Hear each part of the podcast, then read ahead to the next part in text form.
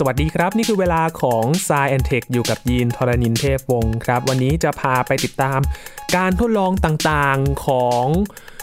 รางวัล Ig Nobel สองพันยี่สิบนะครับมีการประกาศไปเมื่อสัปดาห์ที่แล้วยีนก็คุยกับพี่หญิงมาแล้วว่าสิบรางวัลเนี่ยมีรายละเอียดอย่างไรบ้างทีนี้เราจะไปเจาะลึกรางวัลแต่ละอย่างนะครับโดยเฉพาะที่เกี่ยวข้องกับการทดลองว่าเขามีการทดลองอย่างไรบ้างวันนี้คุยกับอาจารย์พงศกรสายเพชรใน Science and Tech ครับ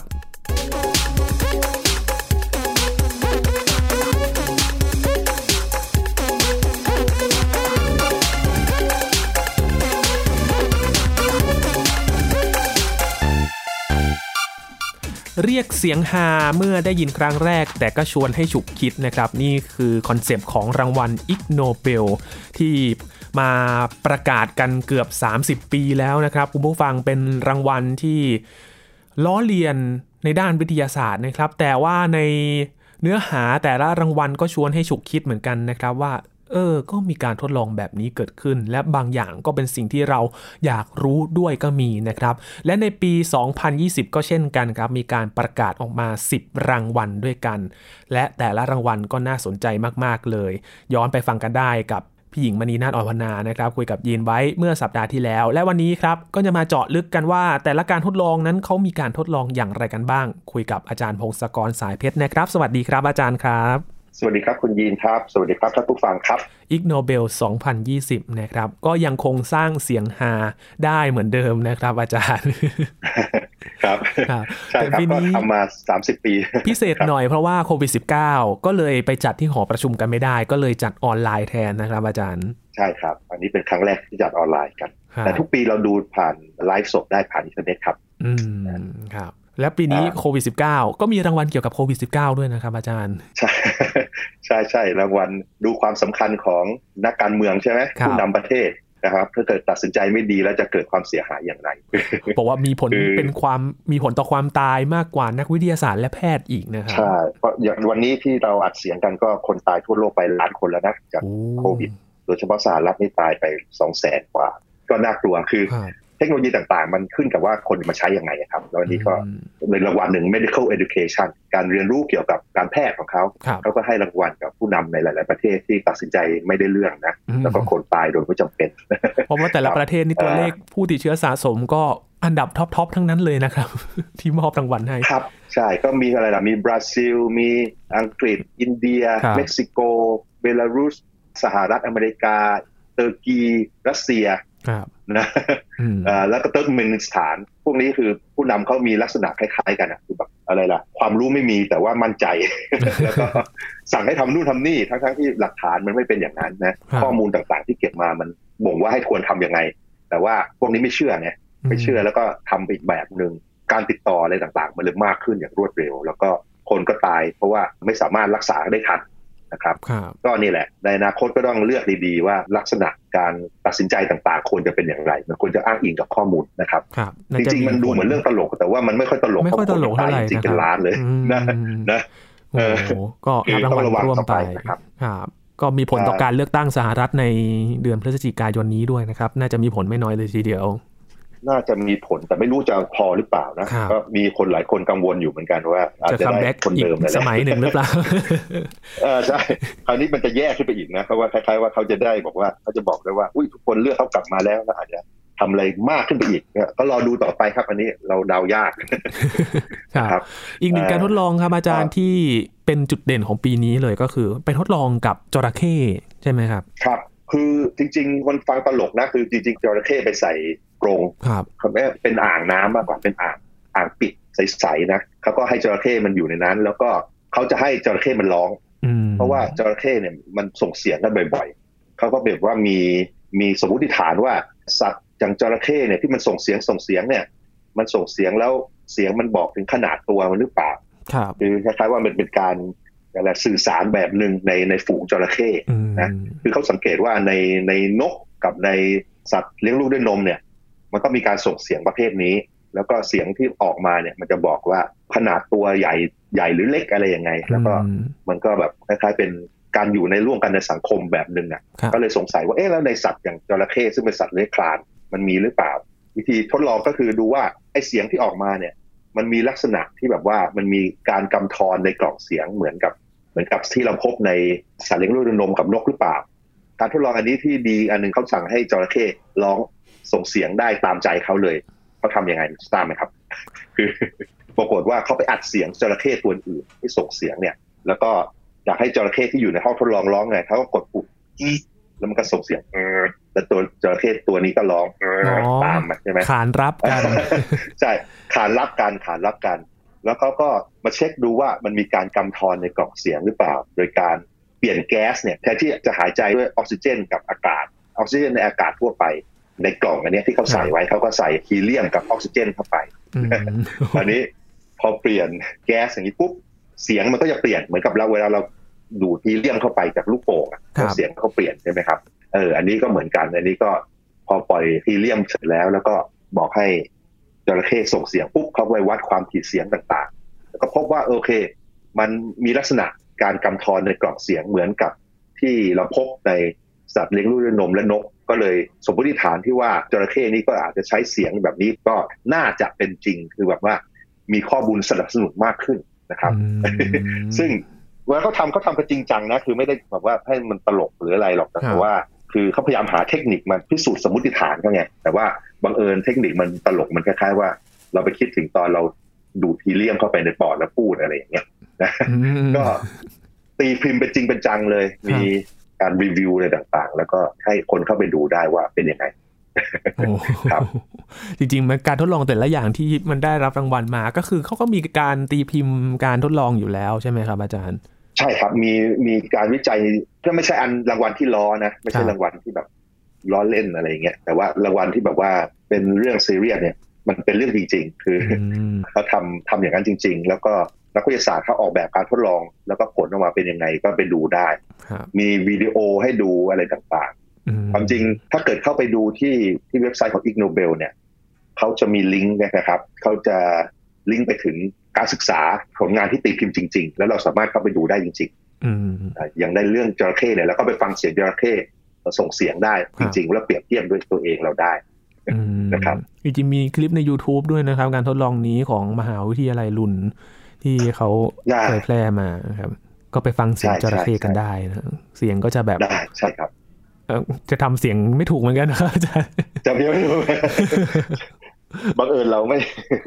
คอเราไม่ค่อยเหมือนจระเข้นะแต่แต่ถ้าเกิดไปดูที่สิ่งที่ตีพิมพ์นี่เขามีภาพต่างๆมีรูปของเสียงรูปอะไรต่างๆของมันเลยนะว่าเป็นยังไงมีรูปความถี่ที่วัดมาได้เป็นยังไงอะไรต่างเปรียบเทียบกันได้หมดในอนาคตเราอาจจะรู้ภาษาจระเข้มากขึ้นเอาเสียงมันมานะแล้วก็ป้อนเข้าไปในคอมพิวเตอร์หารูปแบบต่างๆการเคลื่อนต่างๆดูต่อไปเพราะในการทดลองเขาก็บอกว่าอยากจะรู้เหมือนกันว่าจระเข้ที่มันเป็นสัตว์เลื้อยคลานยุคดึกดำบรรพ์เนี่ยมันจะเป็นยังไงมันจะร้องยังไงครับก็คล้ายๆว่าโอเคเราก็สัตว์เลื้อยคลานซึ่งมันก็ห่างจากเราไปอีกหน่อยนึงนะคือจากสัตว์เลี้ยงลูกด้วยนมก็ใกล้เราหน่อยใช่ไหมครับแล้วก็สัตว์เลื้อยคลานก็ห่างไปหน่อยในเชิงวิวัฒนาการเนี่ยมันก็เออมีลักษณะพฤติกรรมคล้ายๆกันก็อาจจะแปลว่าบรรพบุรุษร่วมของเรานานมาแล้วเนี่ยก็อาจจะทำอย่างนี้แหละคล้ายๆกันมาตั้งนานแล้วใช้การสื่อสารแบบนี้ได้เสียงแบบนี้นี่ก็เป็นอีกหนึ่งการทดลองมีคนในในในเปเปอร์เนี่ยในตีพิมพ์เขาถึงเดาไปถึงแบบไดโนเสาร์เลยนะคือแบบว่าไดโนเสาร์และนกอะไรเงี้ยคือมันเป็นร่วมกันมีพระบุรุษร่วมกันตั้งแต่สมัยสมัยนู้นเลยกลับเข้าไปหลายสิบล้านปีอ่ะก็อาจจะบอกว่าหรือว่าพวกไดโนเสาร์จะเป็นอย่างนี้หรือเปล่าเดี๋ยวอีกหน่อยคงจะมีการวิจัยเรื่องพวกโครงกระดูกกองเสียงอะไรต่างๆในไดโนเสาร์หรือเปล่าเดี๋ยวดูก็ดูอาจจะเป็นเรื่องที่ดูต่อไปได้ครับถือว่าชิ้นนี้ชิ้นเด่นมากเลยนะครับเพราะว่าแต่ละสำนักข่าวก็พาดหัวแล้วก็เอาเรื่องนี้ชูมาแบบเด่นๆเลยนะครับอาจารย์ครับมันตลกครับ มันก็เลยคนก็เลยเออให้จระเข้ร้องฮีเลียมนอกจากรางวัลผมก็ไปดูผมก็ต่างจากที่ผมคิดนะคือตอนแรกผมนึกว่าเสียงมันจะเปลี่ยนแบบนึงแต่ว่าจริงๆมันไม่ไม่ใช่ถ้าไปดูเองดีกว่าครับครับนอกจากรางวัลนี้ก็ยังมีอีกเรื่องนึงที่น่าสนใจนะครับยินก็เออฉุกคิดเหมือนกันครับอาจารย์เขาไปทดลองอาการหงุดหงิดใจเมื่อได้ยินเสียงเคี้ยวข้าวครับอาจารย์ใช่เสียงจุ๊บจุ๊บจุ๊บเสียงปากจากปากคนน่ะใช่ไหมแต่มันมีคนแบบนี้จริงๆนะครับอาจารย์ที่เขาเขาไม่ค่อยจะชอบเสียงแบบเจ็บเจ็บอะไรอย่างนี้เท่าไหร่จริงครับก็ใช่มันเป็นเสียงที่ ทริกเกอร์คนครับแบบว่าไปเป็นมันไปทำให้บางคนรำคาญอย่างมากเลยครับแล้วก็เขาทำการทดลองโดยเอาอะไรดูตัวอย่างคนแต่จริงๆดูตัวอย่างคนไม่เยอะเท่าไหร่นะแต่เราเราก็รู้ว่าเราเรามีอาการได้นะแต่ว่าเขาดูแค่แค่สี่สิบกว่าคนนะก็ว่ามันเป็นยังไงปรากฏว่ายังไงล่ะมันมันสรุปยากเหมือนกัน มันสรุปสรุปยากคือคือเขาพบเหตุการณ์อย่างนี้คือแบบว่าเวลามีได้ยินเสียงเคี้ยวปุ๊บปรากฏว่าไอ้เสียงเสียงเคี้ยวบางอันเนี่ยมันทำให้คนบางคนรู้สึกรำคาญอย่างมากแล้วก็มันเป็นการทดลองที่แบบเกี่ยวกับการศึกษาลักษณะย้ำคิดย้ำทำในคนน่ะเขาจะดูว่าเส้นทางที่ระบบประสาทมันทำงานน่ะมันคล้ายกันไหมคล้ายว่าพอเจออย่างนี้ปุ๊บแล้วมันมีอาการที่แบบว่ามันเกี่ยวอะไรกับเลือกโรคอื่นๆใกล้ๆกันหรือเปล่าโรคที่เกี่ยวกับการย้ำคิดย้ำทำอะไรอย่างนี้หรือเปล่าแต่ว่าเขาก็พยายามแยกได้ว่าแยกว่าเสียงต่างๆมันมีเสียงอะไรบ้างที่ทำให้คนรำคาญเช่นเสียงจากลิ้นฝีปากที่แบบอันนี้ประมาณ แปดสิบเปอร์เซ็นต์ คนจะรู้สึกว่ารำคาญนะครับถ้าเกิดเสียงแบบหายใจดังๆแรงๆเสียงแบบอย่างเนี้ยจะประมาณ หกสิบสี่เปอร์เซ็นต์ โอ้แล้วก็เสียงที่มาจากการพิมพ์คีย์บอร์ดแก๊กๆๆๆๆๆเนี่ยก็มีด้วยห้าสิบ หกสิบ ห้าสิบเก้าเปอร์เซ็นต์ ใช่ทดลองหรือว่าเสียงจากปากกาครับกดคลิกๆอย่างเงี้ยอย่างเงี้ยคลิกๆๆๆก็ประมาณ ห้าสิบเก้าเปอร์เซ็นต์ คือปรากฏว่าบางคนเนี่ยรู้สึกโมโหต่างกันคือก็ไม่แน่ใจว่าเพราะอะไรตอนนี้ก็ศึกษาต่อนะทีตอนนี้ตอนนี้ก็แบบว่าเป็นการเอาเสียงที่ดูเหมือนจะเล็กๆน้อยๆแต่มันทำให้คนบางคนรำคาญอย่างยิ่งแล้วก็พยายามมาวัดดูว่าในกลุ่มตัวอย่างเนี่ยมันมีสักกี่เปอร์เซ็นต์ที่รู้สึกซึ่งก็แต่ละคนจะต่างๆกันนิดๆหน่อยๆแต่ว่าหลายๆอย่างเนี่ยมันทำให้คนหลายๆคนรำคาญเลยส่วนเสียงจุ๊บจับจุ๊บจับจากการกินนี่จะเป็นอันดับหนึ่งตอนนี้ แต่พูดถึงกดปากกานี่นะฮะคือกดกดกดครั้งสองครั้งเนี่ยไม่เท่าไหร่แต่บางคนชอบกดปากกาเล่นครับอาจารย์น่าจะเป็นอย่างนี้หรือเปล่าคนก็เลยเขาไม่ชอบกันนั่นน่ะสิใช่ก็แต่ตอนนี้เรายังไม่มีคำอธิบายนะคือคือเพราะอะไรต่างๆนี่เราต้องศึกษาเพิ่มแต่ว่าตอนนี้เราแบบคล้ายๆว่าทำคัตตาล็อกก่อนว่าเสียงน่ารำคาญอะไรน่ารำคาญกว่าอะไรเทียบกับว่าจำนวนเปอร์เซ็นต์ของกลุ่มตัวอย่างมันจะมีเสียงหนึ่งที่น่ากลัวครับอาจารย์เสียงแบบเสียงโฟมที่มันเสียดสีกันโอ้โหพูดแล้วก็อันนั้นใช่โฟมเบียดกันหรือเสียงเสียดสีอะไรอย่างนี้อันนี้ก็จะมีอีกแบบนึงอันนี้อาจจะไม่อาจจะไม่โมโหแต่ว่าอาจจะเสียวฟันหรือว่าอะไรล่ะใช่ไหมคือขนลุกขนลุกขนลุกอะไรอย่างเงี้ยนะก็อันนี้เป็นการทดลองจากเนเธอร์แลนด์นะใช่ไหมก็ก็ดีก็ก็ความรู้ก็เพิ่มขึ้นเรื่อยๆแต่ว่าแต่มันเป็นเหมือนมันโรคใหม่คือ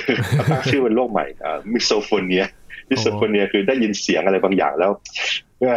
ทนไม่ได้โมโหคือที่ผ่านมายังไม่มีการตั้งชื่อโรคนี้นะก็ดูต่อไปก็แล้วกันเพราะว่าอันนี้ก็เป็นเริ่มต้นว่าโอเคมันมีเสียงน่ารำคาญหลายแบบแล้วก็แต่ละแบบรำคาญไม่เท่ากันแล้วก็แต่ละคนก็มีความตอบสนองต่อเสียงต่างๆต่างกันไปนะครับอีกรางวัลนึงครับอาจารย์รางวัลสาขาฟิสิกส์พอฟังแล้วก็สงสารไส้เดือนเหมือนกันนะครับอาจารย์เอาไส้เดือนไปสั่นสะเทือนในความถี่สูงเขาจับอะไรกันครับเออตอนนี้คือผมผมไม่แน่ใจว่าเขาเริ่มยังไงนะแต่ว่าตอนหลังเนี่ยในเปเปอร์เขาก็เขียนเป็นเรื่องเป็นราวเชียแล้วก็ทำการจำลองแบบออกแบบจำลองทางคณิตศาสตร์ด้วยนะแต่ว่าไส้เดือนเป็นทรงกระบอกเป็นมีน้ำอะไรอยู่อะไรเงี้ยแล้วก็คำนวณต่างๆแต่ว่าการทดลองของเขาเนี่ยเขาสังเกตอย่างนี้ก่อนบอกว่าปกติถ้าเกิดเราเอาแก้วน้ำชามหรือหรือขันน้ำอะไรเงี้ยมาสั่นด้วยความถี่ต่างๆที่ความถี่บางความถี่มันจะมีความถี่ธรรมชาติของน้ำในขันหรือน้ำในแก้วเราจะเห็นผิวของมันสั่นมาเป็นเรียกว่าเป็นคลื่นนิ่งคลื่น standing wave หรือคลื่นนิ่งคือทำยังไงดีคือจริงๆทำมันต้องสั่นสักหลักหลายสิบครั้งต่อวินาทีเหมือนกันนะแล้วบางทีเราจะเห็นผิวน้ำมันเป็นเป็นหยักหยักหยักหยักแล้วอยู่นิ่งๆเลยนะอันนี้เป็นความถี่ธรรมชาติของมันขึ้นกับรูปทรงขึ้นกับวัสดุนะหรือปริมาณน้ำที่เกี่ยวข้องอันนี้ไอเดียนี้ที่เขาเขียนไว้ในบทนำเขาคือบอกว่าเนื่องจากสัตว์หลายชนิดมันเป็นเหมือนบนถุงน้ำ คือคือข้างในมีน้ำเป็นส่วนใหญ่แล้วก็มีผิวหนังคุ้มแค่นั้นเอง เช่นไส้เดือน ก็เลยบอกว่าด้วยความถี่บางความถี่เพราะมันก็จะมีความถี่ธรรมชาติของสัตว์เหล่านี้ที่แบบว่าร่างกายมันจะสั่นแล้วก็มีมีเขาเรียกว่ามีคลื่นลิ่งในบนบนผิวของมันเหมือนกันแล้วก็จับมันไปทดลองเลย ก็เอาไส้เดือนแต่ละตัวมาวางบนถาดเทฟลอน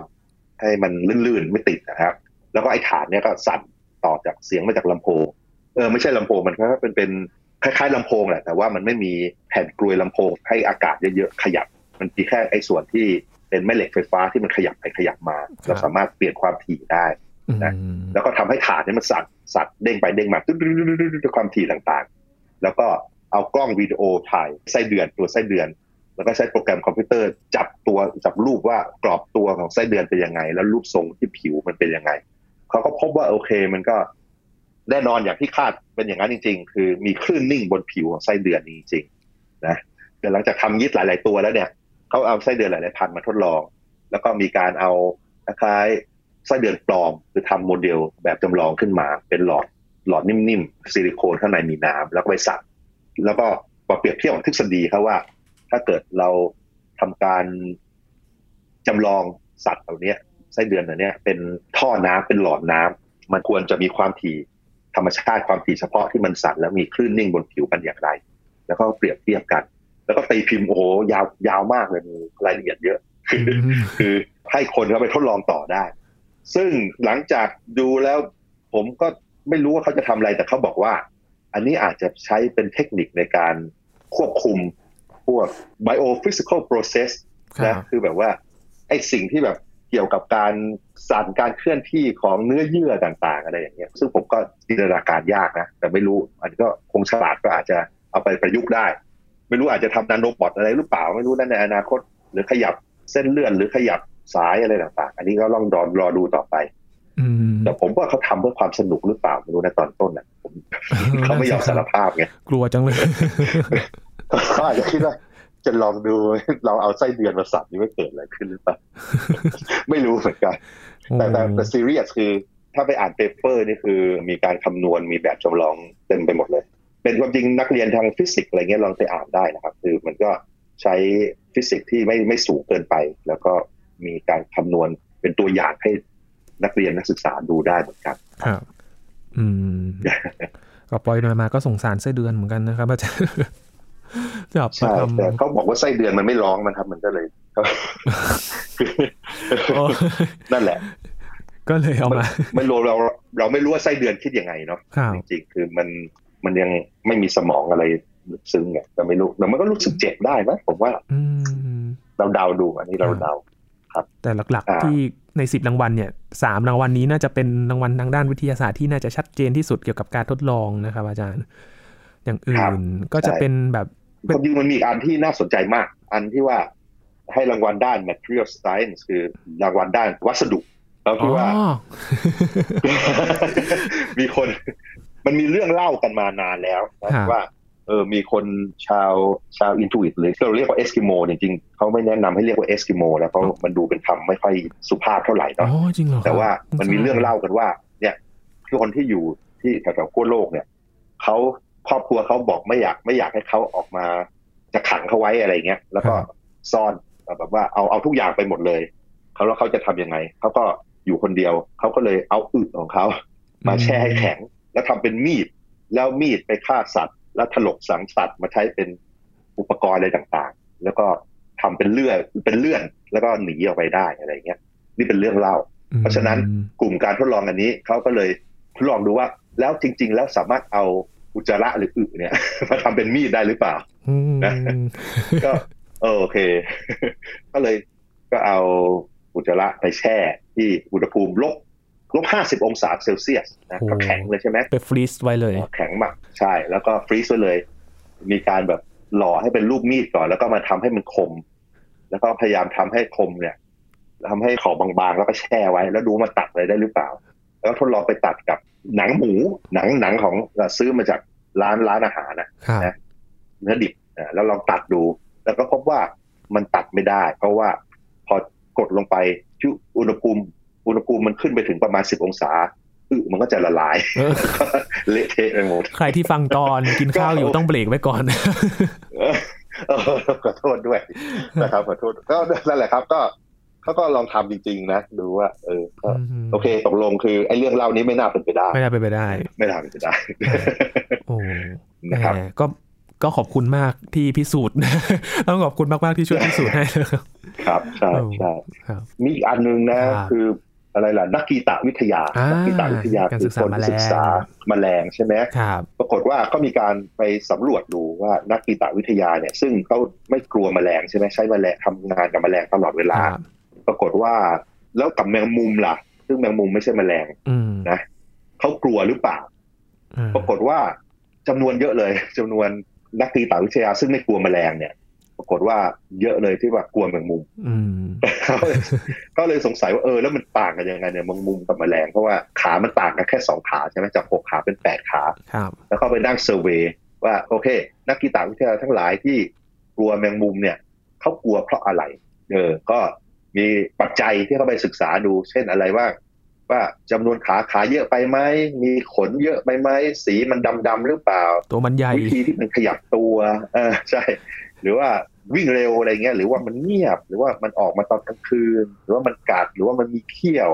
หรือว่ามันอาจจะอันตรายหรือเปล่าหรือว่ามันดูน่าเกลียดดูน่าขยะแขยงอะไรเงี้ยปรากฏว่าคะแนนนำคือการที่มันขยับตัวการขยับตัวของมันไม่เหมือนแมลงหรือว่าหรือดูเงียบๆอันนี้คือได้ระดับหนึ่งแล้วลองลองลงมาก็คือขามันเยอะไปกับมันกัดอันนี้คือสิ่งที่เหตุผลที่เขาให้นะครับใช่อ๋อแต่พอนึกแบบนี้ก็น่าจะจริงนะครับการเดินของแมงมุมมันแบบมันเหมือนไปได้หลายทิศทางอะไปทางไหนก็ได้แต่แมลงนี่แบบน่าจะมุ่งหน้าไปอย่างเดียวอ่าใช่ใช่ครับอันนี้ก็เลยเดินแต่ก็นั่นแหละครับอันนี้ก็บางคนเขากลัวแมงมุมจริงๆนะจนกระทั่งมีมีการรณรงค์ว่าอย่าฆ่าแมงมุมเพราะว่าจริงๆแมงมุมมันมีประโยชน์มากกว่าโทษสำหรับเรานะครับคือมันจับแมลงที่อาจจะส่งผ่านเชื้อโรคต่างๆได้กินแมลงพวกยุงพวกอะไรหรือว่าแมลงแมลงสาบแมลงสาบด้วยซ้ำนะก็ถูกแมงมุมกัดกินได้เพราะฉะนั้นมันก็เลยรณรงค์ว่าถ้าเจอแมงมุมในบ้านอย่าไปฆ่ามันก็ปล่อยให้มันอยู่ตามมุมตามที่มืดอะไรไปมันก็ช่วยกินแมลงกินอะไรให้เราก็น่าจะดีนะครับครับนี่ก็คือหลักๆคือโดยรวมนี่ก็จะเป็นเกี่ยวกับทางด้านการทดลองที่ที่เกี่ยวข้องกับวิทยาศาสตร์นะครับด้านอื่นๆก็จะเป็นเรื่องของจิตวิทยาเรื่องของเศรษฐศาสตร์บ้างนะครับก็มีหลายอย่างที่น่าสงสัยเหมือนกันอย่างเรื่องของเศรษฐศาสตร์ครับอาจารย์ที่เขาไปหาความสัมพันธ์ความเหลื่อมล้ำทางรายได้กับความถี่ของการจูบกันก็ใช่มันเป็นเรื่องที่แบบเขาฟังไว้ก่อนเนาะมันเข้ากันได้เหรอครับฟังหูไว้หูก่อนอ่าใช่คือเขาเห็นว่ามันมีความสัมพันธ์กันมันไปทางเดียวกันอะไรอย่างเงี้ยนะแล้วเขาก็พยายามอธิบายมันว่าในเชิงที่ว่าประเทศที่แบบแข่งขันกันมากในเรื่องเกี่ยวกับทางหาเงินอะไรต่างๆมันมีความเหลื่อมล้ำเยอะอะไรเงี้ยแล้วเขาบอกว่าอาจจะมีการจูบมากขึ้นอะไรเงี้ยเพื่อให้มันอยู่เป็นคู่ได้นานๆหรือว่ารักกันนานๆเพื่อช่วยกันในการต่อสู้กับปัญหาทางด้านเศรษฐศาสตร์ทั้งหลายปัญหาทางด้านความเป็นอยู่การเงินอะไรทั้งหลายอันนี้เขาพยายามอธิบายนะแต่ว่าผมอ่านดูแล้วผมก็ยังไม่ค่อยเชื่อเท่าไหร่แต่เราเราลองดูต่อไปอย่างแรกข้อมูลมันจริงอย่างนั้นหรือเปล่านะแล้วก็คำอธิบายนี่มันมีตัวอย่างที่มาขัดแย้งหรือเปล่าดูมีบางประเทศที่มันมันต่างกันนะคือแบบว่าประเทศที่เบื่อรับเยอะๆแล้วจูบน้อยๆอย่างนี้ต้องไปหาด่วนนั้นด้วยต้องพยายามหาข้อมูลมาหักล้างด้วยนะถ้าเกิดปัญหาไม่ได้เลยก็เอออาจจะเป็นจริงก็ได้แต่ว่าเท่าที่ผมอ่านๆดูผมยังไม่ค่อยเรียกว่ามันเป็นเป็นข้อมูล หนึ่งจุดหนึ่ง หนึ่ง หนึ่งส่วนกันละกันให้เราฟังไว้ว่ามันมีอย่างนี้แล้วก็เดี๋ยวดูว่ามันมีข้อมูลอื่นมาเพิ่มเติมไหมว่ามันน่าเชื่อแค่ไหนนะครับแต่ว่าก็รอดูต่อไปอ๋อแสดงว่าบางอย่างมันก็ยังมีที่เราต้องพิสูจน์กันอยู่อ่าใช่ครับใช่ใช่ต้องดูต่อไปครับนะเหมือนเป็นการเปิดประเด็นนะครับในรางวัลนี้ว่าเออมันจริงอย่างที่เขาทดลองมากันไหมนะครับอย่างเช่นเรื่องของการจัดการนะครับอาจารย์ที่เขาไปไปดูเรื่องของกลุ่มนักจ้างวานค่านะครับได้รับเงินต่อเป็นทอดๆพอคนสุดท้ายได้เงินน้อยเอาไม่ทำแล้วอันนั้นมันตลกมากกี่กี่กี่รอบนะจ้างกันไปจ้างกันมากี่ครั้งโอ้พอเงินเงินหายไปก็ไม่มีแรงจูงใจในการทำใช่ใช่แต่ถือว่าเป็นสิ่งที่ดีนะครับคอร์รัปชันเนาะฮุบเงินไปแล้วใช่ใช่ก็นั่นแหละตลกดีในอะไรนะ คนทะเลาะกันแล้วก็คู่แข่งจะฆ่าแล้วก็ไปจ้างมือปืนก็เลยจะให้เงินเขาสองล้านหยวนประมาณสิบล้านใช่ไหมแล้วก็ต่อไปก็จ้างไปจ้างมาจ้างไปจากสองล้านหยวนในที่สุดมันเหลือแสนหยวนมันลดลงไปยี่สิบเท่ารู้สึกจะสี่ห้ารอบมั้งนะลดไปเยอะเลยใช่ลดไปยี่สิบเท่าเพราะตอนหลังก็เลยคนสุดท้ายก็เลยเออไม่เอาดีกว่าเกลียดแล้วไม่เอาแล้วก็เลยไอ้คนสุดท้ายที่ตกลงคือเขาไม่ไปฆ่าแต่ว่าเขานัดเป้าหมายเขาเนี่ยไปนั่งคุยกินกันกาแฟกันแล้วเขาบอกว่าโอเคเราท่านเราแค่ถ่ายรูปแค่แบบว่าถูกมัดแล้วก็ติดปากกันแล้วกันแล้วก็ให้หายไปสักสิบวันนะแล้วก็จะได้เอาเงินแสนหยวนเนี่ยว่าตกลงกันทำอย่างนั้นแล้วก็ข่าวมันก็เลยออกมาแล้วก็ถูกจับกันหมดเลยนะครับก็ไอ้คนสุดท้ายที่ตลกมากเลยนะคนสุดท้ายไปไปคุยกับเป้าเลยนะคุยกับเป้าหมายแล้วก็เอ้ยตกลงเอาช่วยหน่อยอย่างนี้ก็แล้วกันเลยเดี๋ยวเอาเงินมาแบ่งกันเออดีแต่ก็ถูกจับไงใช่ไหมครับใช่ครับก็ถูกจับหมดโอ้แต่ละรางวัลก็โดนตั้งแต่ สองถึงเจ็ดปีเนาะครับครับแต่ละรางวัลก็มีอีกหลายรางวัลที่เรายังไม่ได้พูดนะครับอย่างอินเดียกับปากีสถานนะครับที่ไปกดกลิ่งหน้าสถานทูตกันตอนตีสามนะครับที่ทะเลาะกันทะเลาะกันแบบเล่นกันเหมือนเด็กๆเลยเนาะนั่นสิครับเออเป็นสาขาสันติภาพที่ก็เอ๊ยยังไงนะครับสันติภาพยังไงดีนี่ก็เป็นปีสองพันยี่สิบนะครับสำหรับรางวัล Ig Nobel ที่ก็มีหลายรางวัลที่ทำให้ฉุกคิดแล้วก็ไปต่อยอดได้อยู่อีกรางวัลก็ก็จะมีบางรางวัลที่เอ๊ะยังไงกันอยู่ก็ไปพิสูจน์กันต่อไปด้วยนะครับก็มาอัปเดตกันในปีนี้สำหรับ Ig Nobel สองพันยี่สิบนะครับวันนี้ขอบคุณอาจารย์พงศกรมากๆเลยครับยินดีครับสวัสดีครับครับนี่คือ Science Tech นะครับคุณผู้ฟังติดตามรายการกันได้ที่ ไทยพีบีเอสพอดแคสต์ ดอท คอม รวมถึง podcast ช่องทางต่างๆที่คุณกำลังรับฟังอยู่นะครับอัปเดตเรื่องราววิทยาศาสตร์เทคโนโลยีและนวัตกรรมกับเราได้ที่นี่ทุกที่ทุกเวลาเลยครับช่วงนี้ยีนทรณินเทพวงศ์พร้อมกับอาจารย์พงศกรสายเพชรลาไปก่อนนะครับสวัสดีครับ